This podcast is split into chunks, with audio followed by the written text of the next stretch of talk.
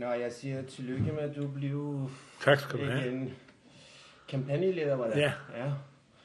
Ikke champagne, men kampagne. Nej, jeg siger... men jeg kan avancere til det champagne, leder måske. Hør, sidder I Goddag. i alt mit råd. Nå, Goddag. Hej, hej. Hvad med en kop kaffe eller noget? Åh, oh, meget gerne. Godt. Bare... Jamen, det abonnerer jeg også gerne på. Nå, det gør jeg. Hvis det kan tilbydes mig.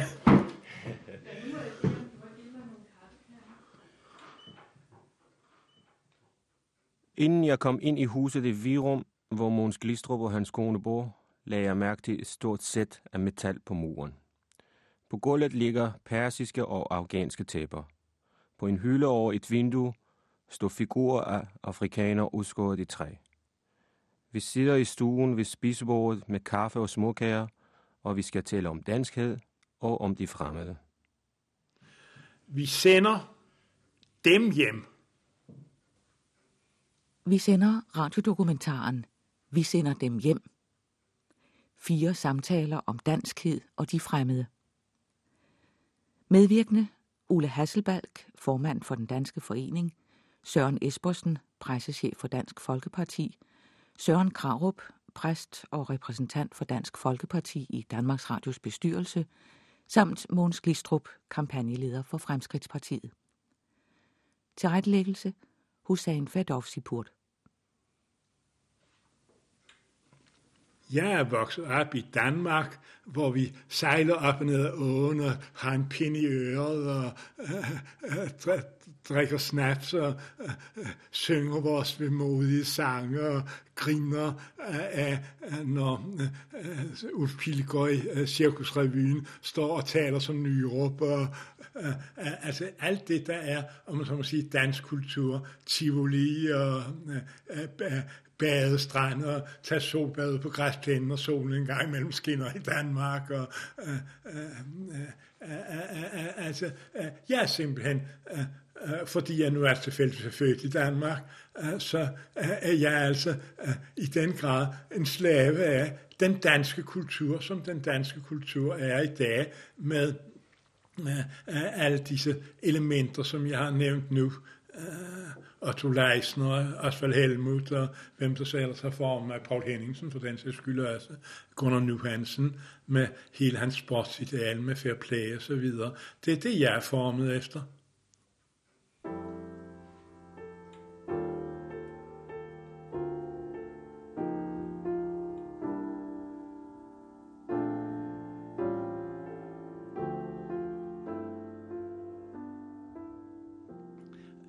Mit politiske aktion, det er, at de 4,8 millioner danskere, der lever i Danmark i øjeblikket, og det underhører altså ikke meget om det andet, øh, og, øh, og deres børn og børnebørn, øh, de skal have så mange stjernestunder i livet som muligt. Og nogen har stjernestunder ved øh, og sidde og drikke bajer hen om hjørnet nede i kælderen, og andre har stjernestunder øh, ved øh, øh, øh, at sidde og, og læse bøger, eller gå i teatret, eller øh, spille fodbold, eller hvad pokker der nu er det. Og det skal der være så stor en frihed som muligt, og derfor skal 90% af vores lovstof skal smides i øh, øh, containeren og kasseres, sådan så staten ikke har magt over det enkelte menneske.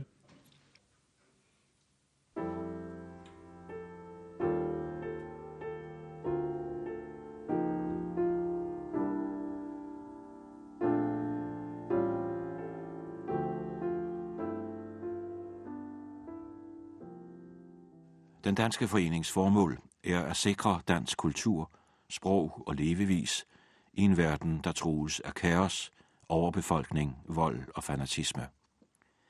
At advare mod den opløsning af vores kulturelle og folkelige enart, som forvoldes af overdreven tilstrømning fra overbefolkningstruede lande. Ole Hasselberg er formand for den danske forening. Han bor i Humlebæk i et toplanshus. Vi sidder i familiens køkken, og jeg bliver inviteret på grøn kinesisk te. Når man siger på det danske samfund, hvordan tingene fungerer i det hele taget, så kan man sige, at Danmark, det, det går jo meget godt i forhold til de fleste andre lande i verden. Hvorfor skal man være så bekymret? Altså, det er det, jeg ikke forstår. Det går da ikke meget godt. Det går da værre og værre. Hvis du tager avisen dernede, så kan du se nu og læse en masse ting hænder her, som ikke hente for 20 år siden.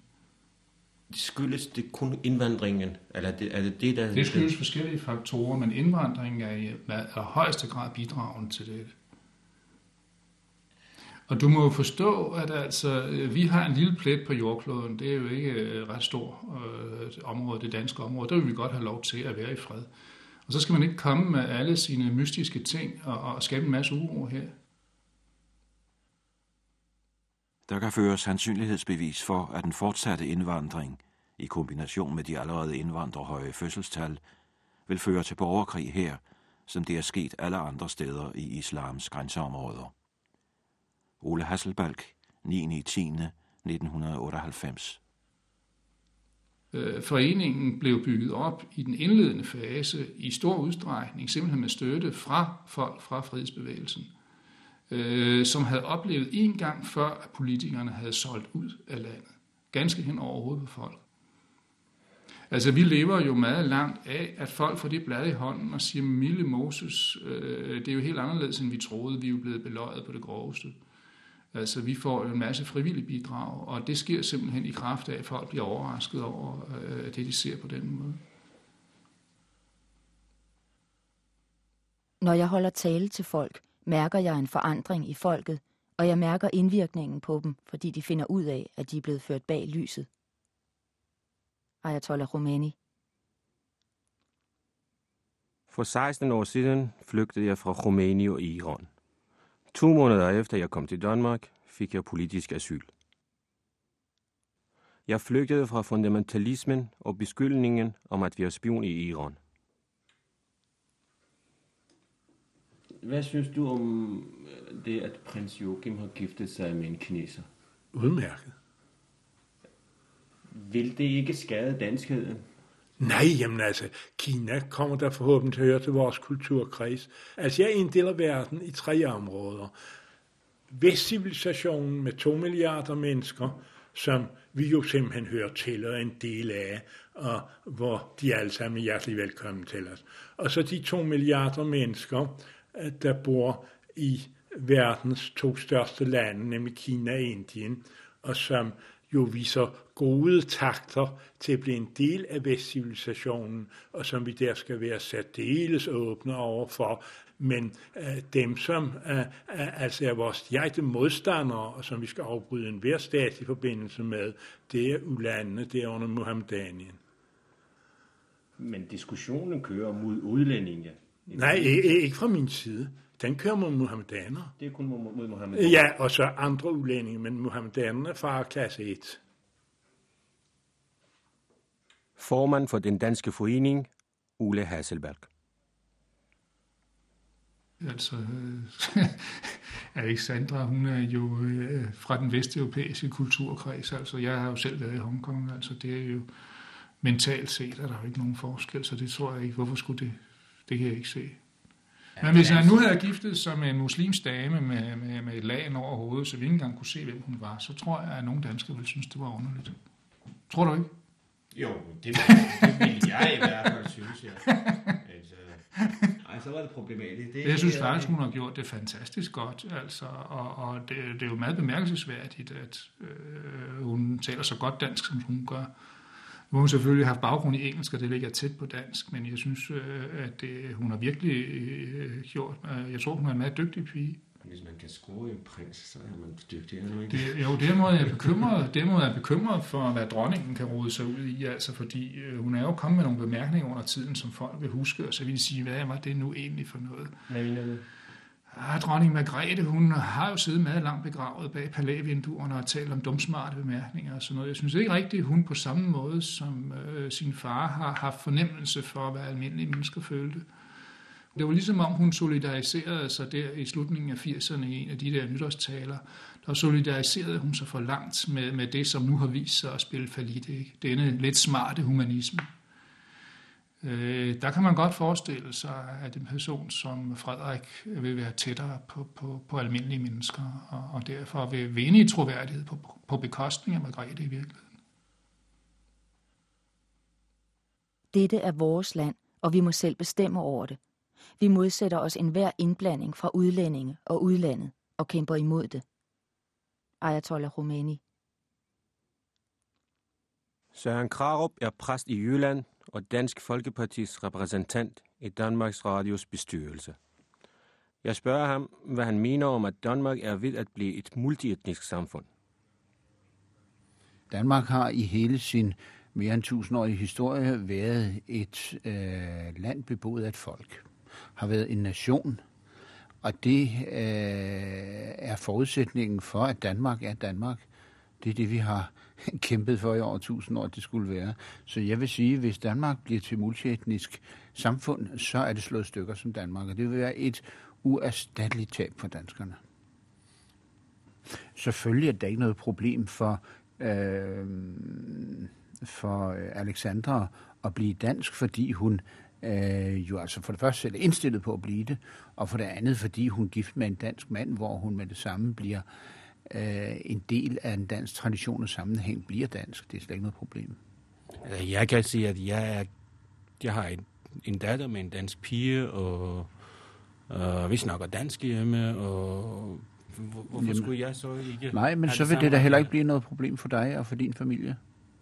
Det vil det ikke blive. Men du kan godt se, når der nu i et lille land som Danmark er ved at være op mod en halv million fremmede, og mange af disse fremmede altså er tilhængere af en religion, islam, som stiller sig øh, fremmed og fjendtligt over for øh, den danske religiøse tradition, så er situationen ganske andet. Skive for skive forsvinder pølsen. Det, der blot for få år siden fremstillede som spind i betændte fremmedhadske hjerner, gøres i dag af de samme demagoger til den naturligste ting af verden, begrundet i love, konventioner og menneskerettigheder. Den danske forening.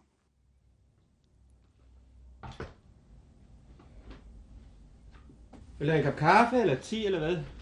Mm, Jeg har begge to. Kaffe vil jeg gerne have.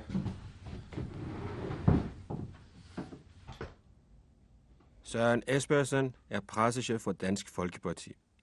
Da vi aftalte interview, blev vi enige om, at han skulle komme hjem til mig. Han kom i ført habit og matchende rullekravesvitter. Øh, I, I min definition af indvandrermafiaen, der er det både indvandrere og danskere, øh, med Gammel Toft Hansen i spidsen, og hans folk, og Dansk Flygtningehjælp, og, og hvad ved jeg, som simpelthen har sat sig på øh, magten, hvad angår indvandringen til det her land, på en måde, som vi slet ikke kan hamle op med, selvom vi er aldrig så dygtige. Altså hvor det for alt i verden gælder for dem om at få indført et multietnisk Danmark. Det er det, jeg betegner ved, ved indvandrermafiaen. Det, det er et vidt begreb. Det er det samme som godhedsindustrien. Altså det er, hvor man siger, øh, vores mål er et multietnisk Danmark. Og så må befolkningen ligesom indordne sig under det. Altså vi har øh, det store problem, øh, at, at, at strømmen fortsætter øh, med, med uhindret styrke. Altså 15, 16, 17.000 hvert år øh, kommer ind af nye. Altså, øh, hvor man kan sammenligne det med et eller andet. Jeg har set et billede, hvor man, man sammenligner det med, at man har hanen løbende i sådan et badekar. Og det man så gør, det er, at man går og tørrer op øh, nede på gulvet, øh, helt forgæves. Kan man godt tage en af dine cigaretter? Ja, tag det bare. Tak. Hvad er livskvalitet for dig? En personlig livskvalitet. Ja. Det lyder så banalt at sige, det er min, det er min familie, men altså, jeg, jeg har i virkeligheden sådan et dejligt bagland, altså personligt. Vi har, vi har det så hyggeligt derhjemme. Og øhm, alle mine børn og, og deres kærester og min mor bor hos os nu øh, fast, så det er sådan en rigtig stor, øh, stor familie. Og, og, og, det, og det, det er der, hvor jeg føler, at, at, at jeg har sådan min base. Jeg kunne, ikke, jeg kunne slet ikke have lov til at undvære det. Øh, jeg føler sådan, de, de, vi hjælper og støtter hinanden. Det gør vi i hvert fald, øh, selvom de måske ikke altid alle sammen er enige med mig i, i, i mine ting. Øh, også min søster. Jeg har tre søstre i øvrigt, der er ansat i Dansk Flygtningehjælp. Og, øh, Hvordan og har, kører det? Og har venner, jamen altså, de, de har deres, så jeg respekterer alt det, de øh, gør, og et eller andet sted tror jeg også, de respekterer mig. Søren Krarup. Danmark er besat af en øh, forståelse af tilværelsen, som betyder, at man ophæver Danmark. Og det vil sige, at der der er tale om to faser, der for så vidt hænger sammen.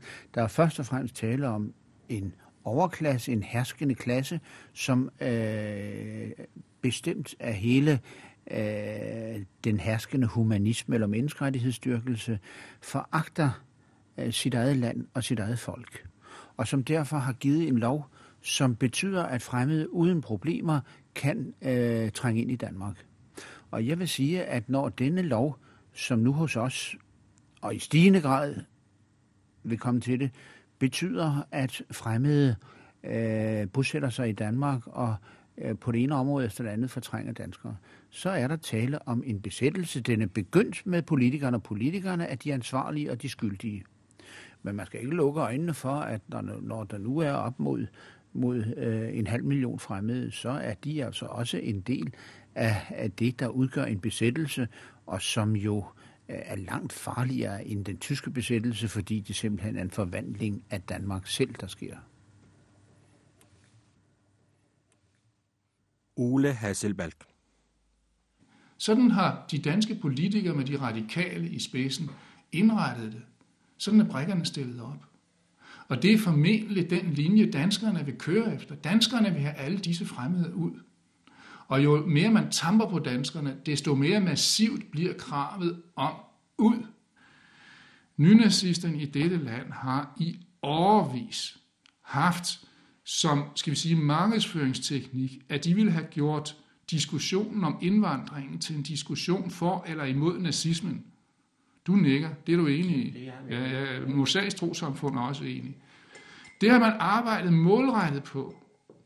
Da den danske forening kom til eksistens i midten af 80'erne, var der en ting, der var død damsikker, det var, at den havde ingen som helst nazistiske forbindelser. Den danske forening blev etableret og støttet af modstandsfolk. Øh, vi støttede os meget bevidst på dem, fordi vi var så sikre på, at vi netop ikke blev domineret af folk af den type. Hvad skete der i den almindelige opfattelse? Hvad skete der i pressen?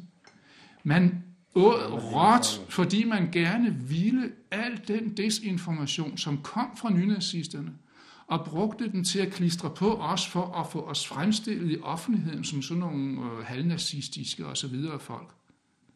Det har jo været sådan øh, set systematisk på den måde, at man er blevet holdt udenfor. Og rent galt er det blevet efter 1995, fordi der bliver inviteret til en stor høring i TV2, øh, hvor Tøger Seidenfaden og jeg hver fik lov til at invitere fem vidner, som vi så kunne afhøre. Og høringen var, så vidt jeg husker, to timer. Og der havde jeg virkelig mulighed for at komme til bunds i disse ting. Og både Tøger Seidenfaden og Niels Foss og andre, de måtte jo så løbe ud af bagdøren. Øh, fordi det gik ikke så godt for dem i den diskussion. Siden er det stort set ikke været muligt overhovedet at komme i de elektroniske medier. Jeg fortæller Ole Hasselberg, at jeg engang oplevede ind på strøget at blive overfaldet af tre danske mænd, fordi jeg spurgte om ild. Det skulle jeg åbenbart ikke. Jeg fik bank, mens 50-60 danskere stod og kiggede på, uden at røre en finger.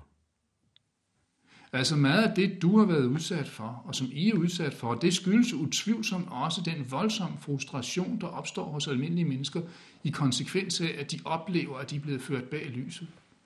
Som jeg sagde til dig, vi får ganske mange penge, og det får vi meget langt på. Folk bliver rasende, når de oplever, hvad sandheden er, og sammenholder med det, de har fået fortalt gennem 15-20 år.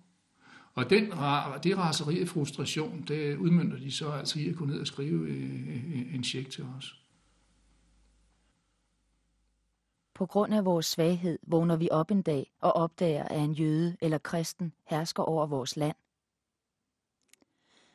Kristne og jøder og deres missionærer er spredt over alt i Teheran for at føre folk bag lyset og lede dem bort fra religionens lærer og principper. Er det ikke vores pligt at bekæmpe og tilintetgøre dem?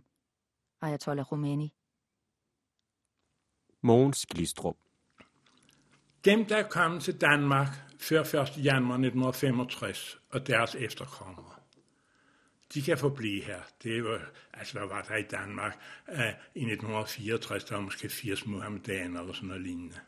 Men dem, der er kommet efter 1. januar 65 og deres efterkommere, de skal ud af landet. Og så lukker vi uh, simpelthen vores grænser hermetisk til, når der kommer en, der er under mistanke for at være muhammedaner, og vil ind i Danmark af en eller anden grund, om han vil spille fodbold, eller han vil besøge slægtning, eller han, hvad han vil, så, så bliver han ikke lukket ind. Der er kun én vej for muhammedanere, det er ud af Danmark. Der er ikke nogen indgangsdør mere til Danmark. Altså hvis jeg havde magten i dag, så ville jeg uh, lave en plan for, at så hurtigt som praktisk muligt, så fik vi vores politistyrke udvidet med 7.000 mand. Så, uh, altså vi har jo 10.000 politifolk stort set. Så at vi stiger fra 10 til 17.000. Og så øh, uh, måtte, når loven om Muhammedaner Danmark er vedtaget, og der er gået disse tre måneder, der er fri måneder for Muhammedanerne, uh, så uh, uh, må vi altså bruge disse uh, uh, politistyrke uh, på 17.000 mand til som fortrinsopgave at have og indfange muhammedanere, og når så muhammedanerne øh, er blevet indfanget og sendt ud af landet, så vil vi formentlig sådan øh, med naturlig afgang på anden måde kunne reducere politiet over en 20-30-årig periode, så det kommer ned på naturlig størrelse igen. man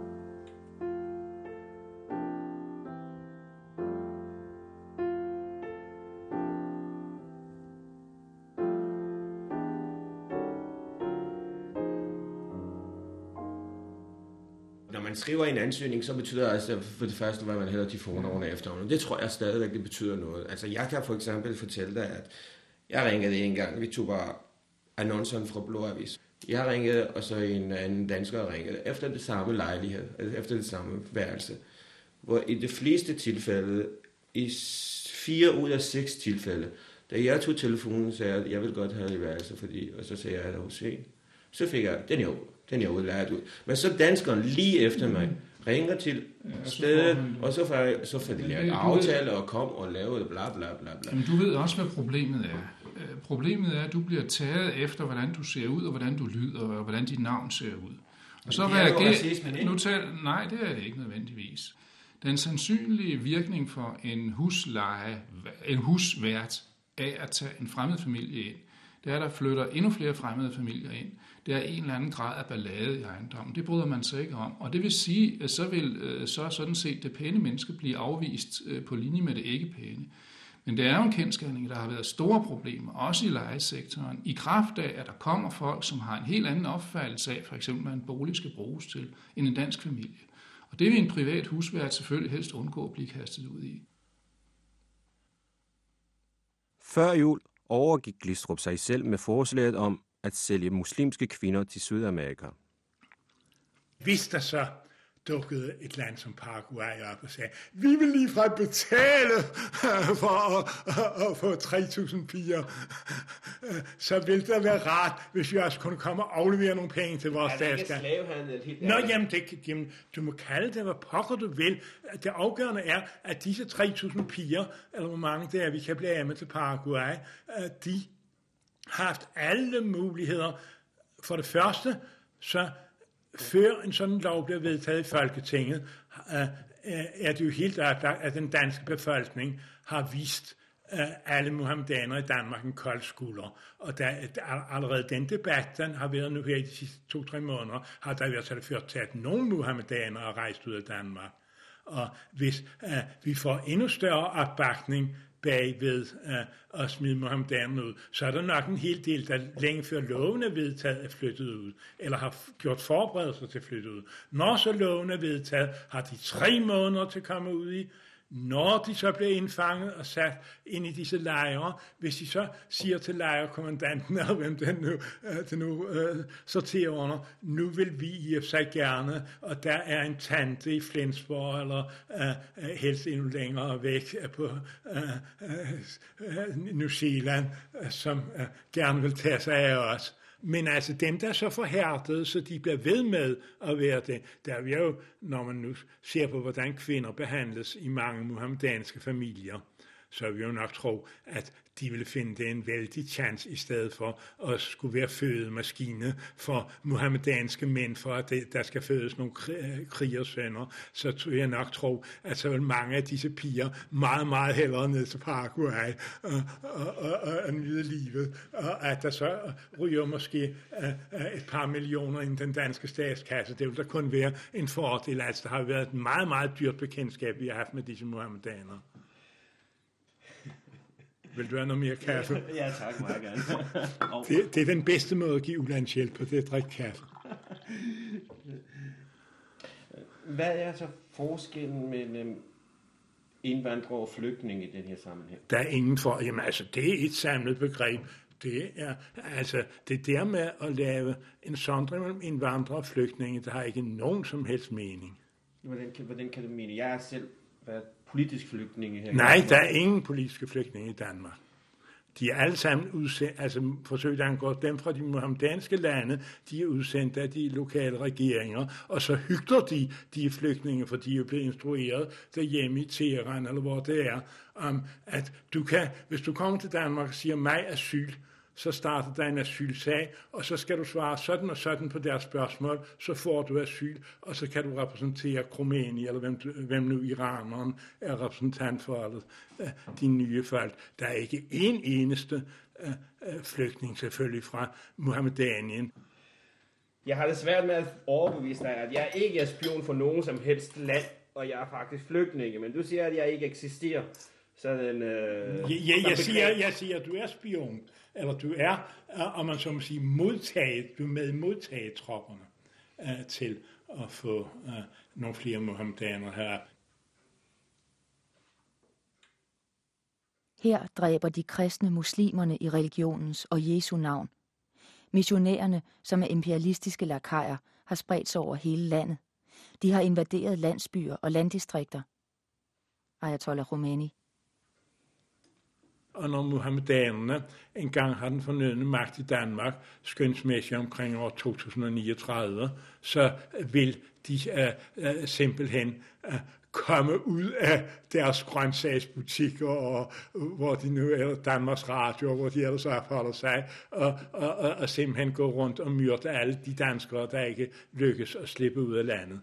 Mener du, at for eksempel jeg bliver betalt af, eller instrueret instru, instru, jeg tror, i Iran, Irans ja, efterretningstjeneste ja, eller noget i ja, ja, ja, det tror jeg. Jeg tror, du bliver simpelthen finansieret og styret fra Iran, hvis du er, hvis du er iraner, eller rettere sagt fra det, det fælles muhammedanske broderskab, eller øh, hvad du vil kalde den. Mus- altså, jo, jo, det gør der. Det blev oprettet i Ægypten i sin tid, og det har øh, fungeret noget så strålende stadigvæk. Og så er der jo den muhammedanske verdensliga, men altså... Ja, men muhammedanerne er, altså jeg kalder det muslimerne, du kalder dem muhammedanerne. Ja, fordi det er dansk. Muslimer, det er ikke ja. et dansk udtryk. Okay.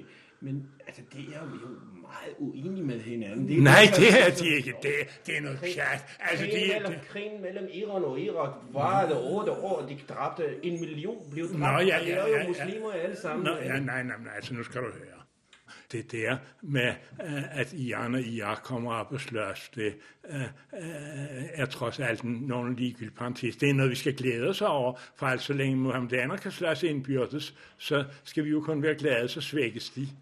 Så, så altså, vi så selvfølgelig med glæde på krigen mellem Iran og Irak.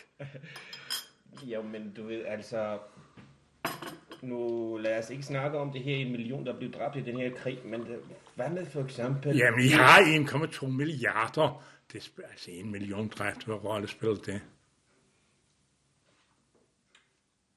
Nogen vil måske nok mene, at hvis man ikke havde iklædt islam og religionens kamuflage, burde den efter en del af sine læresætninger og en ikke ringe del af sine tilhængere og skærninger over det meste af jordkloden, henregnes til en terroristisk bevægelse, så den vel med rette kunne betegnes som verdens forbrydelse.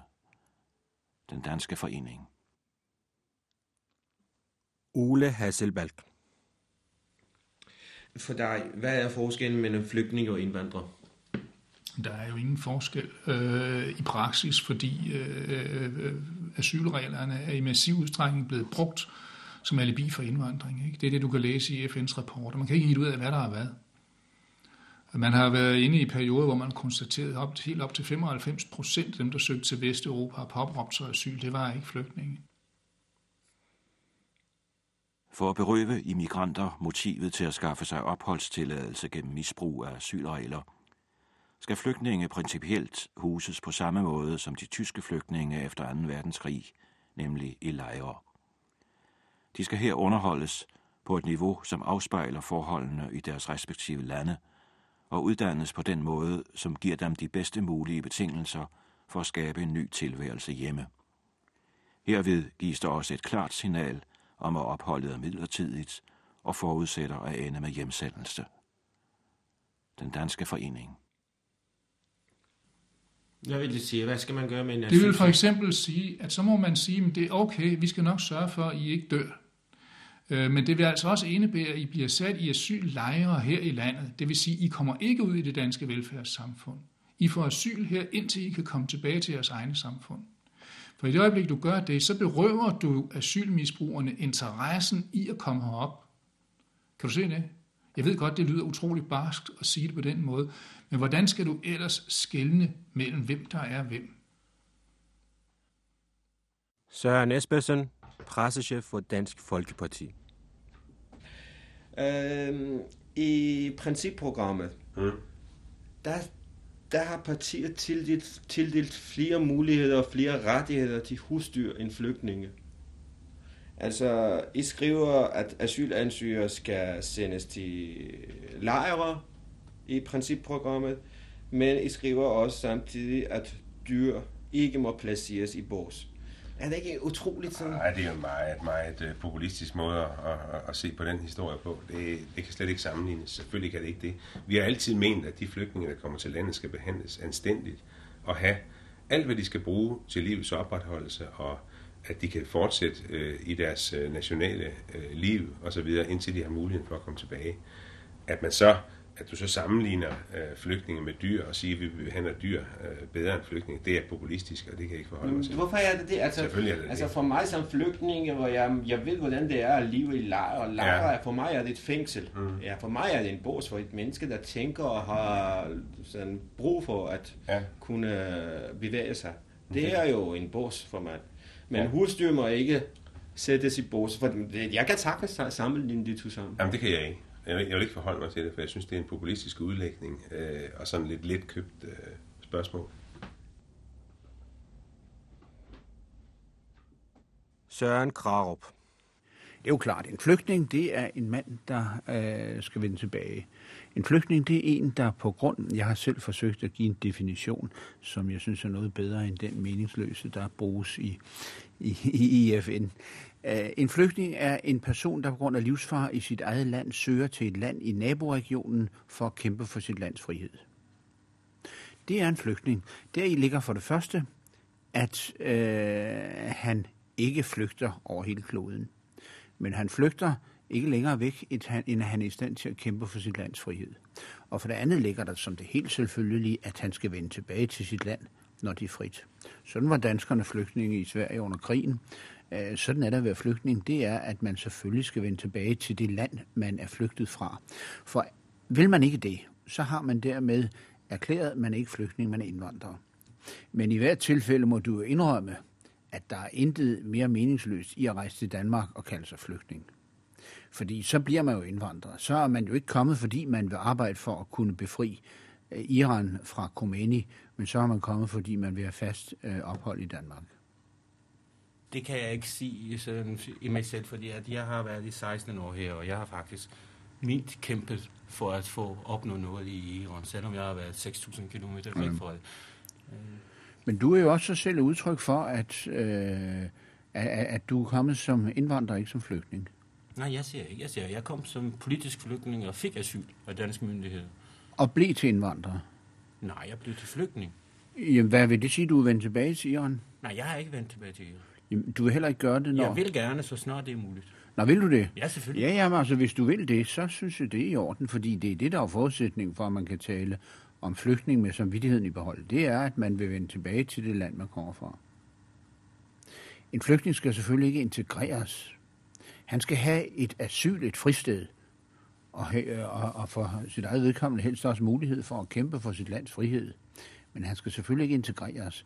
Og det er jo altså den, øh, jeg vil sige, det svindelnummer, som Dansk Flygtningehjælp har lavet, at de har øh, gjort øh, flygtninge til folk, der skal integreres. Og det siger jeg, det er selvfølgelig, fordi Dansk Flygtningehjælp derved får en bunkestilling. Hvad, hvad, hvad, skal man så gøre, hvis de ikke skal integreres, og de kommer alligevel til Danmark? Hvad skal, hvad skal der ske med de her mennesker? Og det kan jo gå op til 20 år. Ja, det er jo øh, problemet. Altså, jeg kan jo øh, fortælle dig, at øh, i 1945 var der 250.000 tyske flygtninge i Danmark. De boede i lejre. Det vil sige, at jeg skulle have været i lejre i, 16, i de her 16 mm. år, måske 4 år frem, eller 10 år frem, og så videre. Sådan. Øh, ja, altså noget i den retning. Søren Espersen. Vi tager flygtningene, og dem gør vi til indvandrere. Og det er ikke sikkert, at det nøjagtigt er dem, vi har brug for, øh, for at, at Danmark skal blive bedre. Altså en, en somalisk indvandrer vil aldrig kunne få et job som elektroingeniør på Danfoss, uanset hvor mange, hvor mange kurser han kommer på. Det kan ikke lade sig gøre. Måske kan hans, øh, hans børn blive det, eller hans børnebørn, eller hvad ved jeg. Altså min egen øh, hustru er, kommer fra udlandet, og, og er, er i mine øjne fuldt integreret, og, og mine børn er som sådan også anden generations indvandrere. Men jeg mener ikke, at... Øh, og de er jøder i øvrigt. Min kone er jøde. Øh, og, med, hvor, hvor jeg føler, at hun fuldstændig er integreret i det danske samfund. Altså det er ikke der problemet er, at ægtefæller mødes og, og, og gifter sig med hinanden og, og, og, og fører deres ægtefælle til Danmark. Det er altid sket.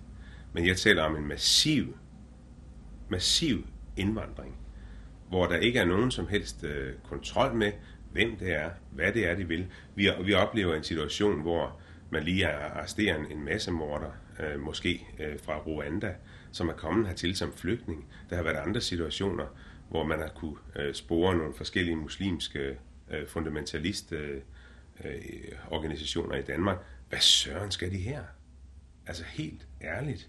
Hvorfor kan man da ikke sige, ikke på vilkår, om vi vil have sådan nogle mennesker? Vi er nødt til at, at få en lille smule ræson i det her. Der, der er heller ikke nogen, der kommer og klager over, hvorfor I har arresteret ham. Jeg tror, at de fleste bliver glade for, at sådan en bliver arresteret, eller den her fundamentalist, der var i Ægypten, ja. fra Ægypten, jo. som ingen protesterede imod det. Nej hvis du kan huske. Så det er ikke sådan... Nej, men, men det forstår jeg godt, men, men vi, det, det, er også, det er også et enkelt tilfælde, det giver dig fuldstændig ret i, det er ikke et generelt, uh, en generelt problem, men vi hører fra Mubarak for eksempel, der har, der har kritiseret uh, vores asylpolitik, Øh, og, og det er da et problem, at, at de folk, der går og, og, og, og springer turister i luften i, i Ægypten, at de kan, de kan søge tilflugt her. Øh, det er et problem.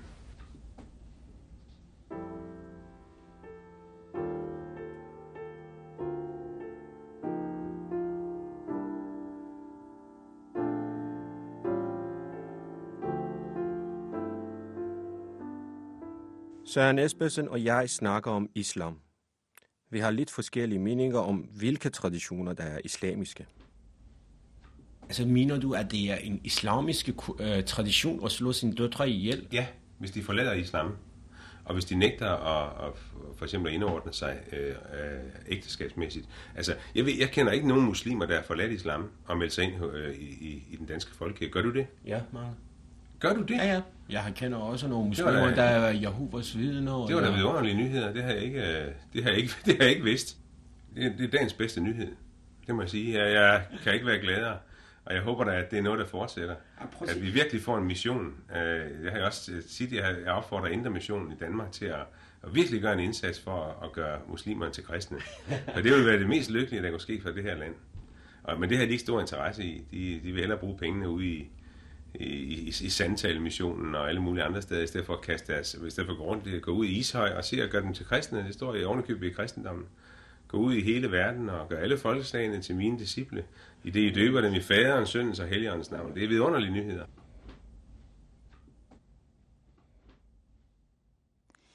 Der findes talrige bestemmelser, som stempler alle ikke-islamiske love og systemer som en form for afguderi. Vi har ansvaret for at fjerne alle spor af afgudstyrkelse fra vores muslimske samfund. Ayatollah Khomeini. Da jeg flygtede fra Iran, var jeg eftersøgt af den iranske efterretningstjeneste og militæret. Det er en løgn, som er blevet pålagt fra de iranske myndigheder at fortælle.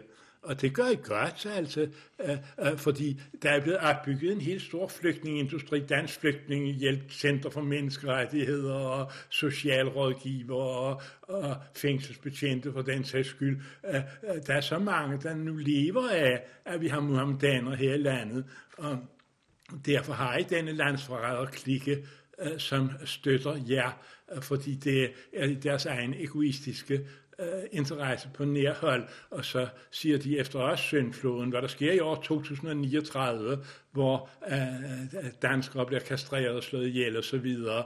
Øh, det er da ligegyldigt. Vi, vi sidder fedt og godt på vores socialkontor, eller øh, hvor man nu sidder i Udenrigsministeriet. Hvorfor skal det ikke nu? Hvorfor skal det gå 39 år? Fordi at før har I ikke den fornødne magt. Altså i øjeblikket har vi et Danmark med, skal vi sige, 5,3 millioner mennesker, hvoraf, så vidt jeg kan skønne, nu er der så mange illegale med indimellem, der er, skal vi sige, cirka 300.000, måske 350.000 muhammedanere. Og øh, det siger sig selv, at hvis I begyndte nu at gå til angreb, så vil I lide nederlag, og der skal I opbygge den fornødne styrke, indtil der så gives ordren fra muhammedanismens højborg, hvad enten det sidder Teheran eller bare øh, øh, øh, der, eller hvad det kan hedde, Cairo, så, så kommer altså ordren til, nu slår I til i Danmark, men det skal selvfølgelig også koordineres med de omliggende lande, med Sverige og Norge og Tyskland og Holland og Belgien og så videre. Men I er jo godt i gang med at råbe alle de områder. Altså, hvis der var 300.000 fundamentalistiske muslimer her i Danmark, så havde Danmark ingen chance. Ja, det, det, altså, det er, så, sådan er det. Altså, magtfordelingen er også det samme i Iran. Det ville heller ikke være det samme. Nej, jamen altså, nu, nu, nu skal du høre. Hvis I drog op og tog dronningen til fange og Paul Nyrup til fange, og, og, og så satte jeg fra Amalienborg og Christiansborg og regerede det, så ville der komme sådanne strømninger i blandt andet Tyskland og Sverige og Eh, England eh, og andre steder, så at det vil blive en kort, kort fornøjelse for jer. Altså, øh, I er knæme kloge, I er væsentligt klogere end danskerne, væsentligt mere tålmodige end danskerne. I kan vente indtil I gennem nye indvandringer, der først og fremmest foregår illegalt, og hvor I har så disse netværk med dem, der har lavet en lejlighed til to mennesker, hvor der nu bor 18 mennesker i, hvor der ikke er nogen, der kan kontrollere nogen som helst steder, og, og børnefødsler, familiesammenføringer, og alt det djævelskab, vi har øh, til til at lægge, uh, om man så må sige, uh, bødeløkserne til rette for jer, til I kan henrette os.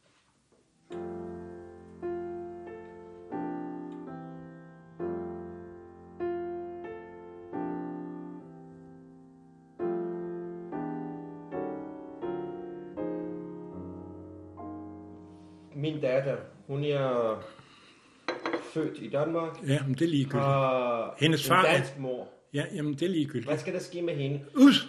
Jamen, hvad med hendes mor? Mm, Altså- altså, enfant. Hvis moren vil fortsætte med at leve sammen med sin ægte mand. Nej, nej, vi bor ikke sammen. Ja, ja, Altså, nå, nå, nå, vi bor ikke sammen. Nå, min ja, ja, men, men, men, men altså, jeg kunne sige, at for så vidt moren, jeg vil lige sige, er født Sørensen, altså øh, øh, er af dansk familie, og hun ikke huser muhammedanere, øh, så øh, kan øh, hun forblive her i landet, så falder hun ikke ind under den lov. Hvad med barnet? Ja, altså, øh, nu kommer det en lille smule an på, øh, øh, at hvis barnet, hvor gammel er barnet på nu? Syv. Syv år. Hvis barnet har haft en væsentlig tilknytning til sin far, så skal barnet også ud. Hvis barnet har levet isoleret sammen med moren, skal vi sige, i hvert fald fra hun var 3, 4, 5 år, øh, øh, øh, så, så kan hun blive i Danmark. Jamen, så vi har set hinanden sidenhen, og jeg har hende, jeg har haft hende halv, halv, halv tiden, halv, tid, halv af tiden. Jamen, så skal hun ud, hvis hun er blevet så gammel hen? som syv år. Jamen, jamen altså, det må I selv om. I skal bare uden for Danmark. Altså, det, det eneste... var det ikke noget ved, for eksempel, hvis jeg bliver sendt tilbage til Iran, så bliver jeg henrettet. Jamen, det er noget vrøvl. Du, du får et ridderkors dernede. Du øh, har jo arbejdet for at uh, udbrede Irans styre til Danmark.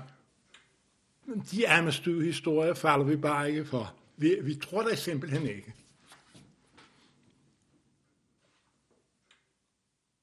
Når et land udsættes for indtrængen udefra, er der ofte nogen blandt indbyggerne, som mister fodfæstet og finder grund til at støtte indtrængerne i stedet for at hjælpe med at stå imod.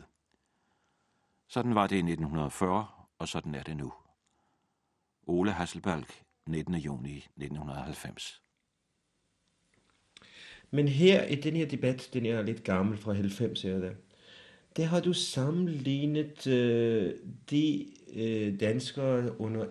verdenskrig, der hjalp nazierne med dem, der nu hjælper flygtninge og indvandrere eller noget i den retning. Nu vil jeg gerne have så lov til at se, hvad det er nøjagtigt. Er det muligt, at jeg går på toilettet? Ja, ja, hvor jeg er gør det? gerne. Det er ovenpå, først op på venstre hånd. Hvor stammer det fra, det her? Altså, det ved jeg faktisk ikke. Jeg, jeg kunne ikke finde det, fordi jeg har fået det Men så er jeg nødt til lige at sige, at inden jeg overhovedet har læst det, der er en masse falsk materiale i omløb, som giver sig ud for at være skrevet af mig, som ikke er mig. Kan du ikke finde ud af, om det er der, eller? Jo, For jeg skal prøve at læse det igen. Jeg husker, det er gammelt.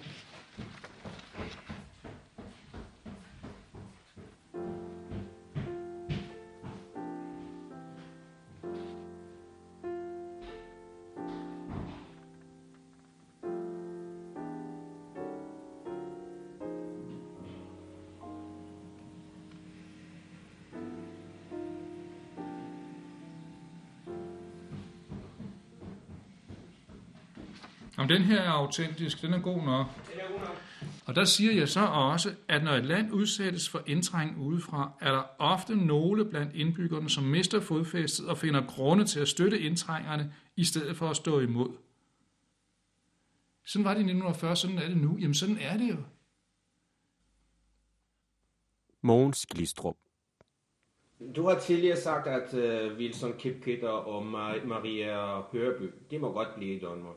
Hvad er det her? Ah, Oh, det har du der, sagt. ja, ja, ja det, er- det er lidt fordrejet. Du må godt forklare ja, ja, Altså, jeg, jeg er blevet spurgt om, er der da ikke nogen, som gør nytte i Danmark af Mohammed, af, fra, fra de muhammedanske lande? Og så har jeg nævnt de to sammen med hende, jeg kan ikke huske på stedet, hvad hun hedder, hende fra Somalia, som uh, uh, var i Rusland, og som derefter blev psykiater her i Danmark. Uh, Jeg kan ikke huske mit navn. Nej, nej, men du, du ved godt, hvem jeg sigter til. Uh, altså, uh, uh, selvfølgelig uh, er der forskel uh, uh, på muhammedaner, som der er forskel på Bornholmer, som der er forskel på belgier, og som alle andre, at der er nogen, der er mere samfundsnyttige end andre, og uh, Kip Keter, Hørby og hende der fra Somalia, de er da så ganske givet uh, nogen, der i hvert fald, så længe det varer, gør en nyttig indsats her, men de bliver der omfattet af Mohammedanerloven, de skal ud. Men øh, øh, øh, uh, uh, uh, det, det, det er jo altså en af prisen for at blive et mohammedanerfrit land, at man kan ikke, fordi Gistrup nu er altså interesseret i 800 meter løb, så, og Gistrup har lavet forslaget, så kommer der ikke nogen paragraf, der siger, at den lov gælder ikke for kipketer. det, Ikke særlov. Ingen særlov med Nej, nej, nej, nej, nej, nej, men altså, øh, øh, jeg anerkender da Kip Keter som øh, en mand, vi har grund til at være stolte af i Danmark, på samme måde som Marie Hørby. Hvad er der jo blevet af hende? Hun er aldrig mere på fjernsyn. Det er uden mening at bekymre sig om andre folkeslags og enkeltpersoners menneskerettigheder, hvis man derved sætter sit eget folks tilsvarende rettigheder til side. Den danske forening. Søren Krarup. Menneskerettighederne, det er efter min mening vores tids afgudstyrkelse. Hvis man skal sige det meget kort, så er kristendommen troen på Gud. Menneskerettighederne, det er troen på mennesket. Og det betyder, at menneskerettighederne ender med at blive til en meget uhyggelig ny religion, fyldt med alle en afgudstyrkelses øh, nedkære, fanatiske øh, træk af, af tyranni og ensretning. Og det synes jeg, man ser meget udbredt i dag. Altså, øh, menneskerettighederne er blevet den totalitære ideologi, den afgudstyrkelse, der har afløst kommunismen. Så jeg synes, menneskerettighederne, det er vores tids afgudstyrkelse som en øh, kristen kirke må gøre op med på samme måde, som den gjorde op med den afgudstyrkelse, der hed kommunismen eller nazismen. Menneskerettighedserklæringen eksisterer kun for at narre nationerne. Den er opium for folket. Ayatollah Khomeini. Søren Espersen. Hvad er din kommentar til øh, menneskerettighedserklæring og Genève-konvention? Jeg mener faktisk, at øh, det, er jo ikke, det er jo ikke noget, der er kommet fra Gud øh, eller vor Herre. Øh, det er en, øh, nogle, nogle regler og nogle regulativer, øh, som sikkert er blevet forfattet i sådan nogle øh, kontorer nede i Genève engang i begyndelsen af 50'erne af nogle embedsmænd. Og derfor kan de jo diskuteres på fuldstændig den samme øh, måde, som man kan diskutere alle andre love i det her land. Grundlov og straffelov. Og, altså det, det, det må være sådan, at, at, vi, vi, vi kan komme frem til at sige, når vi har indgået nogle internationale aftaler, så skal vi holde dem. Men det behøver ikke betyde, at vi så ikke kan forsøge at få lavet de internationale aftaler om. Det er ikke noget, der står hverken i Bibelen eller Koranen.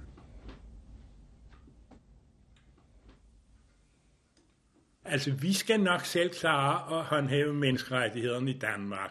Og derfor øh, så øh, er alt det, som øh, mere eller mindre alkoholikere og diplomater har rendt rundt og skrevet under på idiotiske konventioner, flygtningekonvention, børnekonvention, øh, FN-konvention, øh, menneskerettighedskonvention osv. Øh, det er vel kun være en tillægsgevinst, hvis vi bliver støttet ud af det, fordi det er ikke i Danmarks interesse at være med i alle disse konventioner. Hvordan kan du snakker om demokrati og så overholdelse af internationale love og regler? Jamen, altså, altså det du kalder internationale love og regler, dem vil jeg ikke overholde. Fordi altså, øh, det er simpelthen noget, som er Danmarks ulykke, at vi har været så dumme, så vi har underskrevet på disse regler. Og øh, så at sige, alle reglerne kan vi jo opsige, hvis vi endelig vil til og gøre det med et års varsel til ligegyldigt hvilken dag i året, Det står der i den almindelige Wiener-konvention. Men altså, hvis vi bliver smidt ud af alt af disse forskellige øh, konventioner og regler, så vil jeg kun klappe i mine hænder og sige, det var da dejligt, så blev vi fri øh, for den slavepisk over danskernes hoveder.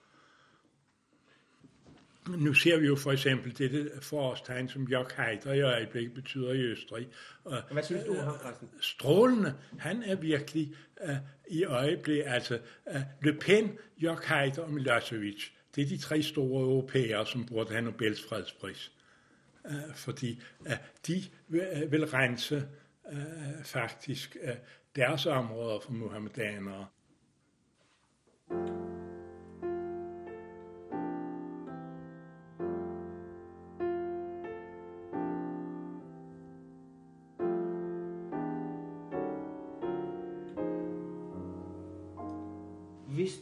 tager ordet muhammedanerne ja. ud fra din sætning, og så sætter jøder for, ja. så vil det være præcis det samme som Hitler-tiden. Nå, jamen, så er det det samme som Hitler. Uh, altså, så, uh, du kan sige, uh, som den danske behandling af jøder var fra 1650 til 1943.